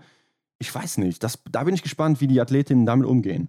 Ja, ich denke, da wird jeder so sein eigenes System haben, denn ähm, der eine dreht vielleicht wieder in die Position vom Anschießen zurück, der andere Ja. denkt sich, ja, ich weiß, wo ich eben gedreht habe und weiß jetzt, wie ich wieder zurückdrehen muss oder so. Das Ding ist ja auch, dazwischen ist ja nochmal ein Stehenschießen hier Mhm. beim Einzel und Ja. ähm, dadurch ist natürlich äh, auch wesentlich mehr Zeit zwischen ersten Liegenschießen und zweiten Liegenschießen, als es jetzt zum Beispiel in einem Massenstart oder in einer Verfolgung ist Ja, ist ja auch so ein Punkt, in, wo der Wind sich dann vielleicht auch deutlich mehr ändert. Aber zum Wind hatte Taye Bö auch nach der Mixstaffel noch gesagt, dass der Ort hier einfach nicht für Mhm. Biathlon gemacht ist in Peking. ja ich habe es gelesen. Er bestätigt ja auch quasi die Aussage von Benjamin Weger, der ja auch dann sagt, dass Peking eigentlich nicht der Ort für Biathlon ist. Aber komm, lass uns mal die Favoritinnen durchgehen. Ich habe mir mal ein paar Namen aufgeschrieben und habe mir so ein Mhm. paar Gedanken dazu gemacht. Fangen wir doch einfach mal an. Ich hau mal hier Lisa Theresa Hauser in den Raum, denn die Frau hat in Antolz letztes Jahr den Einzel gewonnen. In diesem Ja. Jahr ist sie da ein bisschen untergegangen, war aber auch auf der Pokljuka unter den Medaillenträgerinnen. Und ja, warum sollte es morgen nicht klappen, Hendrik? Oder wird es vielleicht klappen? Was meinst du? Ja, Lisa Theresa Hauser ist natürlich hier eine Personalie, die wir nennen müssen. Sie ist äh, eine der stärksten Schützinnen im Weltcup, auch wenn es jetzt gerade so nicht funktioniert. Ne? Wir haben es in der Mixstaffel jetzt gesehen. Wir haben es in Antols gesehen. Wir haben sie ja dann auch noch dazu befragt, was gerade so los ist bei ihr. Schwer zu sagen. Im stehenden Anschlag ist sie ja dann sogar da fehlerfrei geblieben in der Mixstaffel. Also, ja, ich glaube, sie hat da doch schon gute Karten. Hier als vielleicht nicht 100% direkte Favoritin auf 1, 2 und 3 zu landen, aber definitiv darf man sie nicht außen vor lassen. Was denkst du, hat sie so die Möglichkeit für den Einzel da, ja, die Schießprobleme, die sie ja dann scheinbar hatte, dann in den Griff zu bekommen? Ja, das ist das große Fragezeichen, was ich so im Kopf habe bei ihrem ja. Namen. Denn ich bin mir nicht ganz sicher, ne? Vielleicht ist sie da auch ein bisschen mitgenommen momentan nach den letzten Wochen jetzt eben. Mhm. Ähm, ich könnte mir vorstellen, dass sie eine ist, die sich davon vielleicht auch schnell beeinflussen lässt und das nicht so schnell wieder umschalten kann oder abschalten kann, wie andere Athletinnen das können. Ja. Ähm, deshalb ja, ich weiß nicht. Also unter normalen Umständen würde ich sagen, ja, ich hätte sie wahrscheinlich hier auf die Top 3 gesetzt oder so. Jetzt momentan muss ich sagen, bin ich mir nicht sicher. Da sehe ich vielleicht andere ein klein bisschen sicherer am Schießstand und deshalb muss ich sagen, ist sie da bei mir nicht vorne mit dabei. Ähm, mhm. Wem ich aber durchaus eine Medaille zutrauen würde, Hendrik, das ist Dorothea Viera. Absolut. Denn ich habe mir auch mal ihre Historie im Einzel angeguckt und die sieht ganz gut aus. Wenn die ja. ein Podest hatte, dann hat die übrigens auch immer gewonnen. Fünfmal schon in ihrer Karriere einen Einzel und davon auch viermal fehlerfrei geblieben im Einzel. Mhm. Und ähm, ja, das hört sich alles sehr, sehr gut an und teilweise ist es ja noch gar nicht so lange her. Ne? Die Weltmeisterin von Antholz zum Beispiel. Auch im letzten Jahr die Kristallkugel geholt zusammen mit Lisa Theresa Hauser. Und ja, für mich eine der großen Favoritinnen hier und auch Jetzt in der Staffel ja wieder ganz okay geschossen, muss man sagen. Mhm, ja. ne, wurde auch teilweise vom Wind äh, erwischt, aber ich fand, sie hat es ganz gut gemeistert. Läuferig vielleicht noch nicht unbedingt in der Form, mhm. äh, aber wer weiß, wie das jetzt schon wieder ein paar Tage später aussieht. Ja, und ich kann mir vorstellen, die werden wir unter den Top 3 sehen am Ende. Ja, wenn ich jetzt hier gerade so in die Einzelwertung reinschaue, die Disziplinwertung aus diesem Winter, da hatte sie dann keine Chance. Da ist sie nur Zehnte oder Elfte. Also mir macht auch sehr Mut äh, ihr Auftritt in Antolz im Massenstart, wo eben auch 20 Mal geschossen wurde. Da hat sie wirklich echt gut, ähm, einen guten Job gemacht und deswegen habe ich sie hier auch ganz, ganz vorne, äh, nicht ganz, ganz vorne, aber ähm, unter den Kandidatinnen, die hier auf jeden Fall was reißen werden. Ja, ein Name, der auch immer genannt wird, natürlich im Einzel, das ist Hanna Oeberg. Normalerweise auch eine, die würde ich wahrscheinlich auch hier vorne mit reinsetzen, aber momentan, jetzt gerade nach der Mixstaffel, bin ich ein mhm. bisschen ratlos, was die Laufform von ihr momentan so sagt, denn das sah überhaupt nicht gut aus und trotzdem muss man sagen, bei Großereignissen, da läuft's. Ne? Sie war fünfmal bei einem Großereignis im Einzel dabei, hat da zweimal gewonnen, einmal Silber geholt, hm. also drei von fünf und äh, meistens ist sie im Einzel auch immer in den Top 5 oder Top 10 vertreten. Also ist schon sehr stark in dem Rennen, kann sich da irgendwie nochmal anders fokussieren. Ja. Trotzdem muss ich sagen, für mich aktuell einfach nicht die Frau, die ich da oben sehe, auch weil mhm. sie in dieser Saison ja am Schießstand auch nicht so gut unterwegs ist. Ja, ich denke jetzt gerade noch an die Sache, dass in der Mixstaffel vermutlich so das Material eine Rolle gespielt hat, eine große Rolle gespielt hat im gesamten Team. Von daher kann ich mir vorstellen, dass sie das dann für die Einzelrennen und für den Einzel jetzt heute ähm, in den Griff bekommen. Und ja, dementsprechend glaube ich schon, dass sie gute Karten hat, denn sie ist ja Titelverteidigerin. 2018 in Pyeongchang hat sie das Ding gewonnen. Von daher, ich kann mir vorstellen, da schwimmt dann auch so, ja, ein gewisses Gefühl mit. Klar, man, man weiß halt nie, was am Schießstand passiert. Und wenn, wenn sie dann da eine gute Position hat, an einem guten Stand steht und die anderen halt dann auch kassieren, ne, dann ist natürlich wieder alles offen. Natürlich, ja, klar. Aber ich muss sagen, unter meinen Favoritinnen sehe ich sie aktuell nicht. Denn da ist dann zum Beispiel auch eher eine Marte Olsby-Reuseland natürlich. Ne? Wobei, Hendrik, ich habe es mir mal angeguckt. Sie ist in 21 Einzeln angetreten, war nur einmal davon auf dem Podest, das war in Antolz mhm. damals, wo sie die Bronzemedaille geholt hat. War insgesamt nur dreimal in den Top 10, nie fehlerfrei geblieben im Einzel, nur einmal 19 Treffer gesetzt in diesen 21 Rennen. Das war das Beste. Mhm. Aber zurzeit ist sie eben die beste Schützin und die beste Biathletin der Welt. Daher ist es sehr schwierig, was man mit ihr macht hier im Einzel. Ja, ich kann dir das sagen. Ja, ich glaube, du hast sie sehr weit vorne. Ich bin mir noch nicht so sicher. Ähm, ich glaube, es könnte gut werden, aber die Zeichen oder die Vorzeichen, sagen wir mal so, sind jetzt nicht die besten. Also, das ist einfach vielleicht nicht ihr Format, so diese lange Strecke. Ja, ja klar, dann müsstest du ja dann, wenn du danach gehst, Dorothea Vier auf 1 setzen. Ähm, aber ja, ich weiß nicht, für mich passt das alles zusammen. Wenn wir uns dann auch nochmal an das Trefferbild aus der Mixstaffel erinnern, da ist sie mit den Bedingungen gut klargekommen und ich wüsste nicht, warum das jetzt der andere Fall sein sollte im Einzel. Von daher, das Gesamtpaket stimmt, da gebe ich dir recht, sie ist aktuell die beste Biathletin oder vielleicht übergreifend, ja, die beste Biathletin der Welt aktuell und von daher, ja, traue ich ihr da schon den goldenen Taler zu. Okay, damit hast du ja schon vorweggenommen, wen du hier auf Gold setzt. Ja, genau. Also, ähm, die andere Norwegerin, Tiril Eckhoff, muss man ja sagen, ist auch keine, die der der Einzel liegt so. Also ja. äh, sie hatte nur einmal diesen verkürzten Einzel in Kenmore gewonnen, als es zu kalt war für die lange Strecke. Mhm. Sonst war sie aber hier nie auf dem Podium, auch nur dreimal insgesamt in den Top 7 und sie hat auch schon einige Einzel bestritten.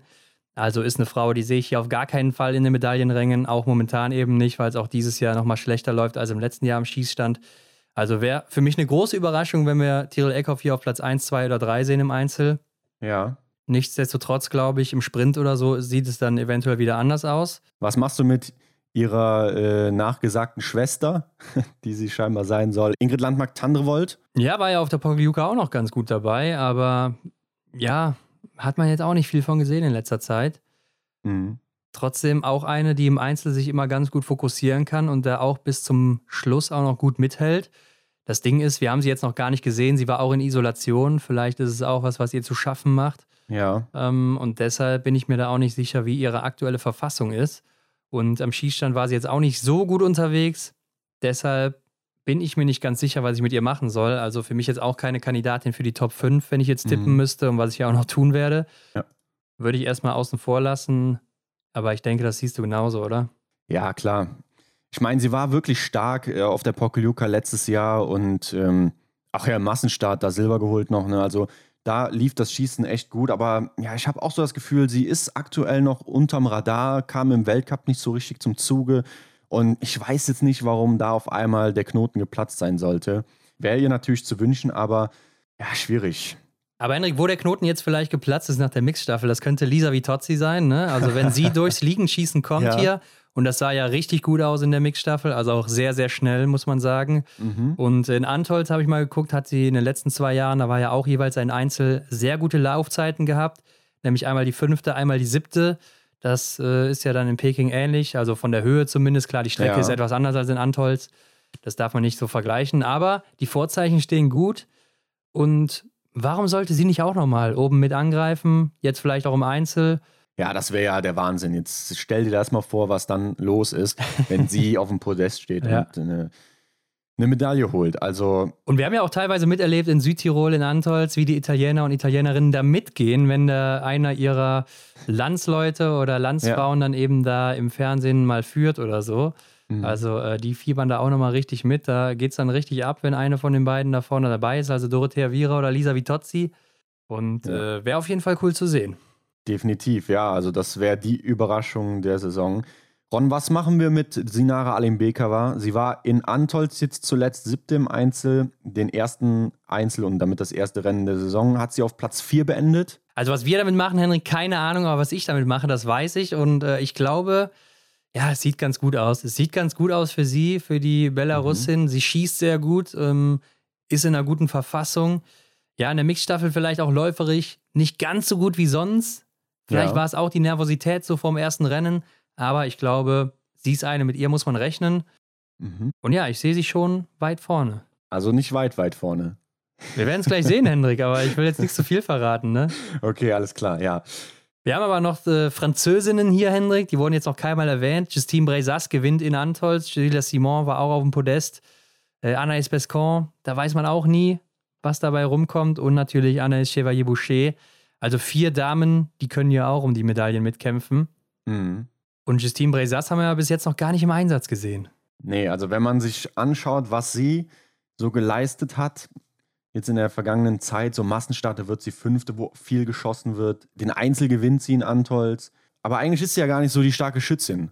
Das Thema hatten wir auch schon mal. Sie ist verdammt schnell, aber ja, im Schießen da hapert's. Warum soll sie dann bei so einem schießlastigen Wettbewerb da plötzlich auftrumpfen? Sehe ich auch so, aber man muss auch sagen, sie hat zwei ihrer drei Weltcuprennen im Einzel gewonnen, was dann auch wieder verrückt ist. Ne? Das ja. hatten wir ja auch schon. Und äh, ist dann wieder komisch, aber vielleicht kann sie sich da auch nochmal irgendwie anders fokussieren oder so. Oder ja. es waren halt einfach diese zwei Glücksrennen in ihrer Karriere, wo sie dann eben mal ganz gut getroffen hatte und deshalb dann eben gewonnen hat. Läuferig, glaube ich, müssen wir uns da keine Sorgen machen bei ihr. Also das wird wahrscheinlich wieder ein Top-Ergebnis werden. Die Frage ist eben, was der Schießstand macht. Und so sieht es eben auch bei den anderen Französinnen aus. Ne? Gerade Julia Simon, ja. da weiß man ja auch nie, was äh, kommt da so raus. Denn läuferig waren sie in der Mixstaffel ja auch sehr top. Ja, und jetzt haben wir noch gar nicht erwähnt, Hendrik, die Frau, die das rote Trikot gewonnen hat, beziehungsweise die kleine Kristallkugel und auch immer noch amtierende Weltmeisterin ist, nämlich Maketa Davidova. Überraschend gut immer im Einzel, habe ich mir auch mal angeguckt. Elf Startzieher, davon fünfmal in den Top 8 und davon zwei Sieger, einmal Dritte. Also mhm. richtig gut, obwohl man hier auch sagt, sie ist eigentlich eher die Läuferin statt eben die Schützin. Ja, wobei sie kommt ja auch ähm, im liegenden Anschlag an die fast 90 Prozent. Ne? Dann ist eher der Teil im stehenden Anschlag, der ihr dann da Probleme bereitet. Sie ist jetzt auch nicht gerade eine der schnellsten Schützinnen, sondern ganz im Gegenteil. Also da hat sie ja auch mhm. so ihre Probleme mit. Ja. Aber ähm, man muss auch sagen, gerade in dieser Saison hat sich das auch so ein bisschen gewandelt. Also ihre Trefferquote ist nochmal um 5% hochgegangen. Die ist richtig gut momentan. Mhm. Läuferig ein klein bisschen abgebaut. Aber äh, warum sollte das nicht zurückkommen? Und ja, dann ist Maketa da wieder, war auch hier wieder vorne mit dabei. Also ist für mich eine, die muss man auf dem Zettel haben hier im Einzel, denn gerade die letzten Ergebnisse waren ja auch wirklich sehr, sehr gut immer bei ihr. Also zwei hintereinander gewonnen und dann jetzt eben in Antolz einmal Sechste war es, ne? Genau, ja. Also warum sollte die Serie jetzt hier bei der Tschechin reißen? Vielleicht ist es dann eben der Wind, der da reinhaut, man weiß es nicht. Aber der Einzel, wir haben es auch schon gesagt, ist ein Rennen für Überraschungen und hier könnte ich mir auch vorstellen, dass zum Beispiel eine Jessica Jiselova vorne landet, die auch eine sehr okay. gute Schützin ist. Lotte Lee, die Belgierin oder die für Belgien startet, ist zurzeit die zweitbeste Schützin. Nigma Tulina ist da auch vorne mit dabei. Und aus deutscher Sicht Vanessa Vogt, Hendrik. Ja, ich würde sagen, sie zählt auf jeden Fall vermutlich so zu den, zu den Underdogs, ne? denn wobei die Trefferquote, die spricht ja eigentlich für sich. Also als Underdog kann man da fast nicht mehr bezeichnet werden. Aber da sie ja so frisch erst noch da in diesem großen Szenario mit drin ist, würde ich das vielleicht doch noch so durchgehen lassen. Und ja, das wäre natürlich auch neben äh, Lisa Vitozzi, die dann da auftrumpfen würde, wäre sie natürlich auch eine richtig große Überraschung. Ja, und aus deutscher Sicht allgemein muss man ja auch sagen, dass ja die Damen sind jetzt nicht unbedingt die Favoritinnen da, ne? Klar, weil eben Franziska Preuß, da weiß man eben jetzt gar nichts zu. Man weiß nicht, wie es um sie steht, da kann man jetzt nicht wirklich was zu sagen. Aber wir haben ja auch noch eine Denise Herrmann, wo man jetzt auch sagt, ist keine besonders gute Schützin, aber im mhm. Einzel auch schon erstaunlich oft oben mit dabei gewesen. Also hat ja mal in Pokeljuka einen gewonnen, dann in Kontiolach, die war sie mal Zweite Anfang letzter Saison und in dieser Saison auch schon Dritte gewesen. Also äh, war da auch schon ein paar Mal auf dem Podest und so viele Einzel hat sie noch gar nicht gelaufen in ihrer kurzen ja. Biathlon-Karriere.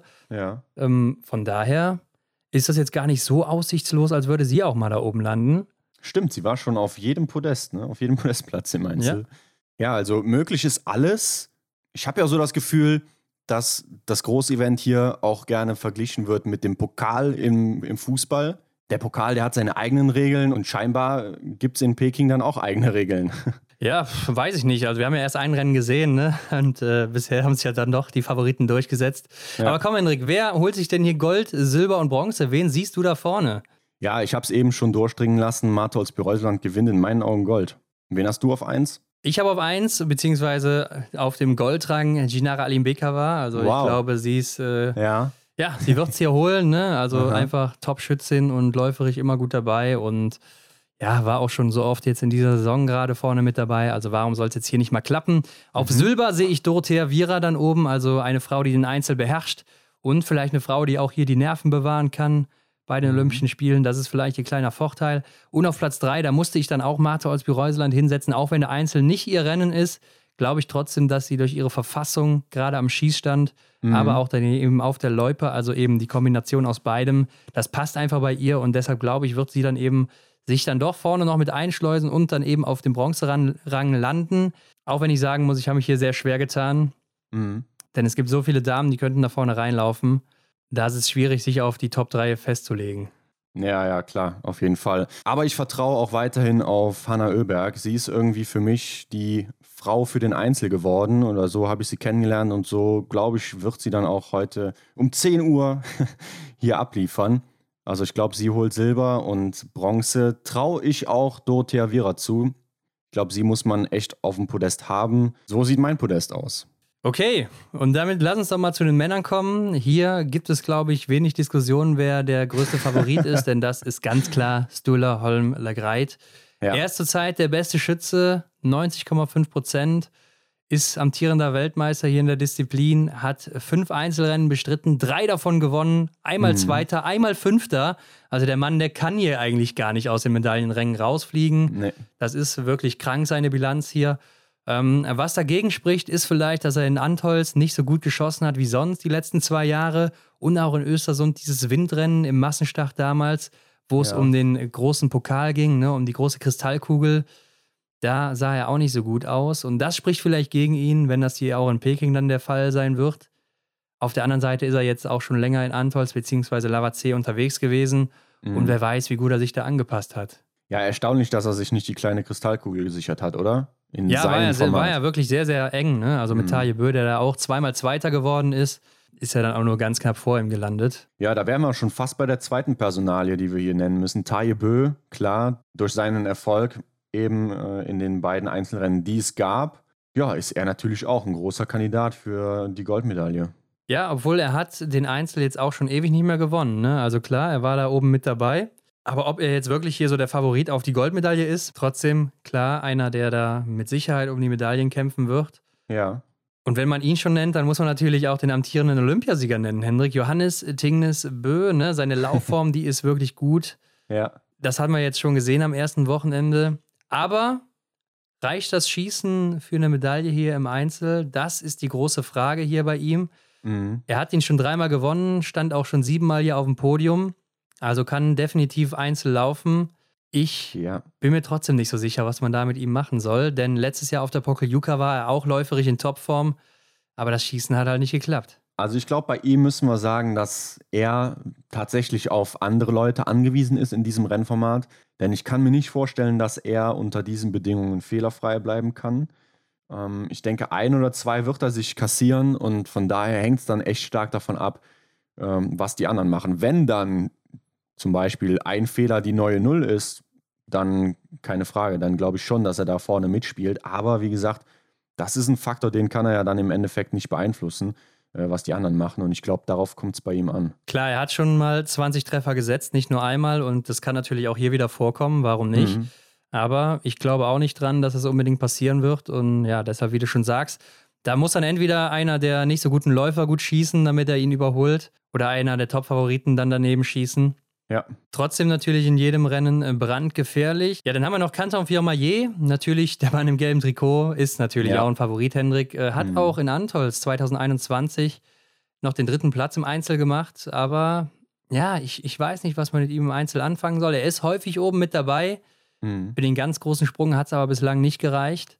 Ja, in der Einzelwertung ist er auf Rang 8 jetzt im Endeffekt gelandet. Den ersten Einzel hat er auf Platz 8 auch äh, lustigerweise mit drei Fehlern beendet und jetzt in Antolz, wir erinnern uns, Rang 20 mit fünf Fehlern. Das war ja quasi, äh, wir wussten gar nicht, was da los ist im Massenstart. Antolz Rang 8 mit sechs Fehlern. Ja, klar, da ging ein bisschen was der Wind. Der Wind, den haben wir aber jetzt dann auch in Peking. Also es ist sehr schwierig, wie er sich ja, dann da verhalten wird oder was, was er überhaupt da auf die Strecke bringen kann in einem Einzelrennen. Ja, aber in der Mixstaffel auch nur einen Nachlader gehabt, ne? Also spricht, spricht dann wieder für ihn. ihn. Ja. Wir werden es sehen. Emilien Jacquelin war mal Vierter und mal Achter. Das sind seine besten Platzierungen im Einzel. Also habe ich hier nicht weit vorne, muss ich sagen. Ja. Dann haben wir noch Sebastian Samuelsson. Ja, ist so ein Mann. Man weiß es eben nicht, ne? Also da ist alles drin, am Schießstand mal unsicher, mal aber auch irgendwie an einem guten Tag. Da, da ist alles drin, auch für ihn. Mhm.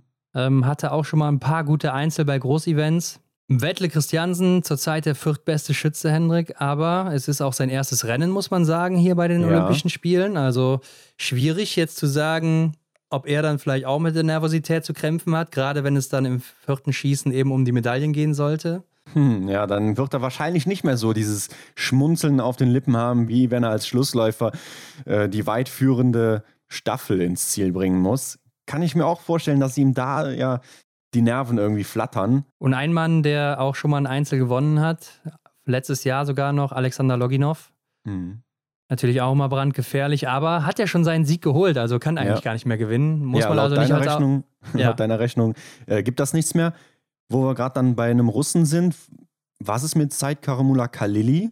Der ist in Antolz Dritter geworden mit einem Fehler. Den ersten Einzel in der Saison hat er wohl mit Rang 27 beendet, zwei Fehler gehabt. Aber er ist ja ein solider Schütze.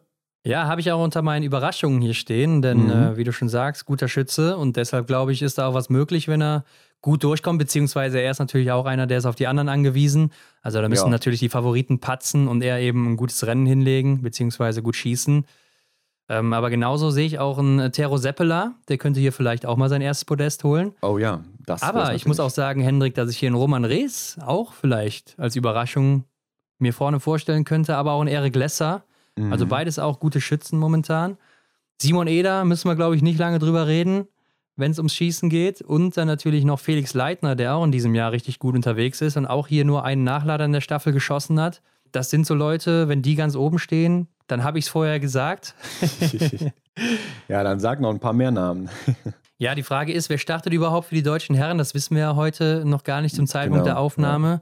Ich gehe davon aus, es werden Benedikt Doll, Roman Rees, Erik Lesser. Ja, und dann ist die Frage, Johannes Kühn oder Philipp Navrat sein. Also zwischen den beiden entscheidet es sich. Und vielleicht wird man sich hier für Johannes Kühn entscheiden, aus dem Grund, weil Philipp Navrat eben die Staffel gelaufen ist, die Mhm. Mixstaffel. Ja. Ja, könnte sein, dass da so die Waage gehalten werden möchte. Aber wenn ich mich so dran zurückerinnere, naja, eigentlich müsste Philipp Navrat laufen, oder? Eigentlich schon, obwohl man muss ja auch sagen, dass Philipp Navrats statistische Schießwerte nicht so besonders sind. Und Johannes Kühn war schon mal Zweiter in einem Einzel. Okay, ja. Klar sagt das nichts für das Rennen am Dienstag aus, aber ähm, Ja. er hat es auf jeden Fall schon mal hingebracht. Die Frage ist vielleicht dann auch bei ihm, wie ist aktuell die Verfassung nach der Krankheit? Ist er schon wieder fit oder sagt er, er braucht noch ein bisschen und will dann erst wieder im Sprint anstarten? Ja, das, äh, glaube ich, ist so sein Job, ne? Den, den Sprint äh, nochmal von Hochfilzen aufleben zu lassen. Ja, und da ist natürlich dann auch wieder in einer anderen Folge aber die Frage, wer wird denn im Sprint starten? Also nicht so leicht im deutschen Team. Genau, ja. Aber Henrik, jetzt hau doch mal hier deine drei Kandidaten raus für Dienstag. 9.30 Uhr übrigens, ne? Also aufpassen. Der Wecker steht auf jeden Fall. Gold, Ron, das kannst du dir denken, Stolholm Legreit. Ja, habe ich auch. Ja, genau. Silber, ja, finde ich auch nicht überraschend. Taille Bö, Ja, okay, habe ich Canton Fiormaillet. ja. Ja, den habe ich auf dem Bronzerang. Ja, da habe ich dann, da war ich mir aber nicht sicher, Johannes Dingensbö oder Alexander Loginov. Also Mhm. ganz schwierig. Ähm, Ich gönne es natürlich eher Johannes Dingensbö. aber ich könnte mir auch vorstellen, dass wir Alexander Loginov vorne sehen, der auch läuferisch Ja. gut unterwegs war, der auch ja, ein guter Schütze eigentlich zumindest ist. Ja, wir werden es sehen. Wir werden es sehen, Ron. Ja, Hendrik, damit sind wir auch durch mit der Vorhersage für den Einzel der Mhm. Damen und Herren am Montag und Dienstag. Und es gab ja noch ein paar andere Rennen am Wochenende. Der IBU Cup in Novo Mesto, der stand an. Da gab es zwei Sprints. Auch immer komisch, dass es im IBU Cup einfach mal zwei Sprints am Wochenende gibt. Ja. Für Männer und Frauen jeweils.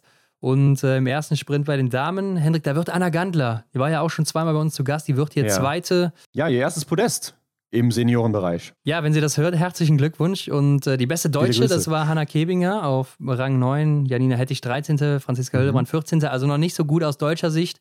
Aber dann der zweite Sprint, da wird Janina Hettich wieder Zweite, Juliane Früh wird Vierte. Also die empfehlen sich hier weiter. Oder Janina Hettich, die ist ja sowieso durchgehend sehr gut im IBU Cup, muss man sagen. Ja, klar, auf jeden Fall. Und bei den Herren im ersten Sprint, da ist Philipp Horn Dritter, aber leider auch wieder mit einem Fehler. Justus Strelo Siebter und im zweiten Sprint, da wird Justus Strelo Zweiter, Lukas Fratscher Vierter und Philipp Horn Achter. Also die deutschen Herren, die zeigen sich hier auch, Mhm. aber Philipp Horn hier auch wieder leider im zweiten Sprint dann mit zwei Fehlern. Also immer dieser eine oder auch der zweite Fehler dann eben manchmal zu viel oder ja, eigentlich immer zu viel, ne? Ja, kann man so festhalten, ja. Aber auch extrem enge Abstände. Hast du das mal gesehen? Die ersten drei, die sind keine Sekunde auseinander im zweiten Sprint. Ja, das ist hart, ne? Also Justus Strelo kommt hier 0,5 Sekunden hinter Alexander Fjeld Andersen ins Ziel. Und der Norweger Sverre Aspenes, der ja auch bei den Europameisterschaften so stark war, kommt hier nur mit 0,9 Sekunden Rückstand ins Ziel. Also war wirklich eng. Und Lukas Fratscher dann drei Sekunden hinter ihm auf Rang 4. Ja, der Aspenes ist auch äh, der nächste Norweger, der alles gewinnt im IBU Cup momentan. Also Mhm. ähm, wird dann der nächste sein, der oben anklopft. Denn Johannes Dorle ist ja auch immer dabei. Aber ja, der hat das Schießen komplett verlernt anscheinend. Echt, ja, ja. Läuft zwar weiter ganz gut, aber ja, trotzdem. Damit kann er dann auch nichts reißen. Aber wie geht's für uns weiter, Hendrik? Am äh, Montag und Dienstag stehen dann eben die Rennen an. Am Mittwoch kommt dann die nächste Folge schon. Na, da Ja, werden genau. wir dann mal gucken, was ist im Einzel abgegangen. Und dann werden wir natürlich auch die Vorschau auf den Sprint und Verfolger bringen, die dann noch folgen in dieser Woche. Mhm. Also Mittwoch morgen wieder einschalten. Ungewöhnlich, ne? Mittwochs, aber es ist ja auch ein besonderer Anlass, von daher kann man das schon mal zwischenschieben.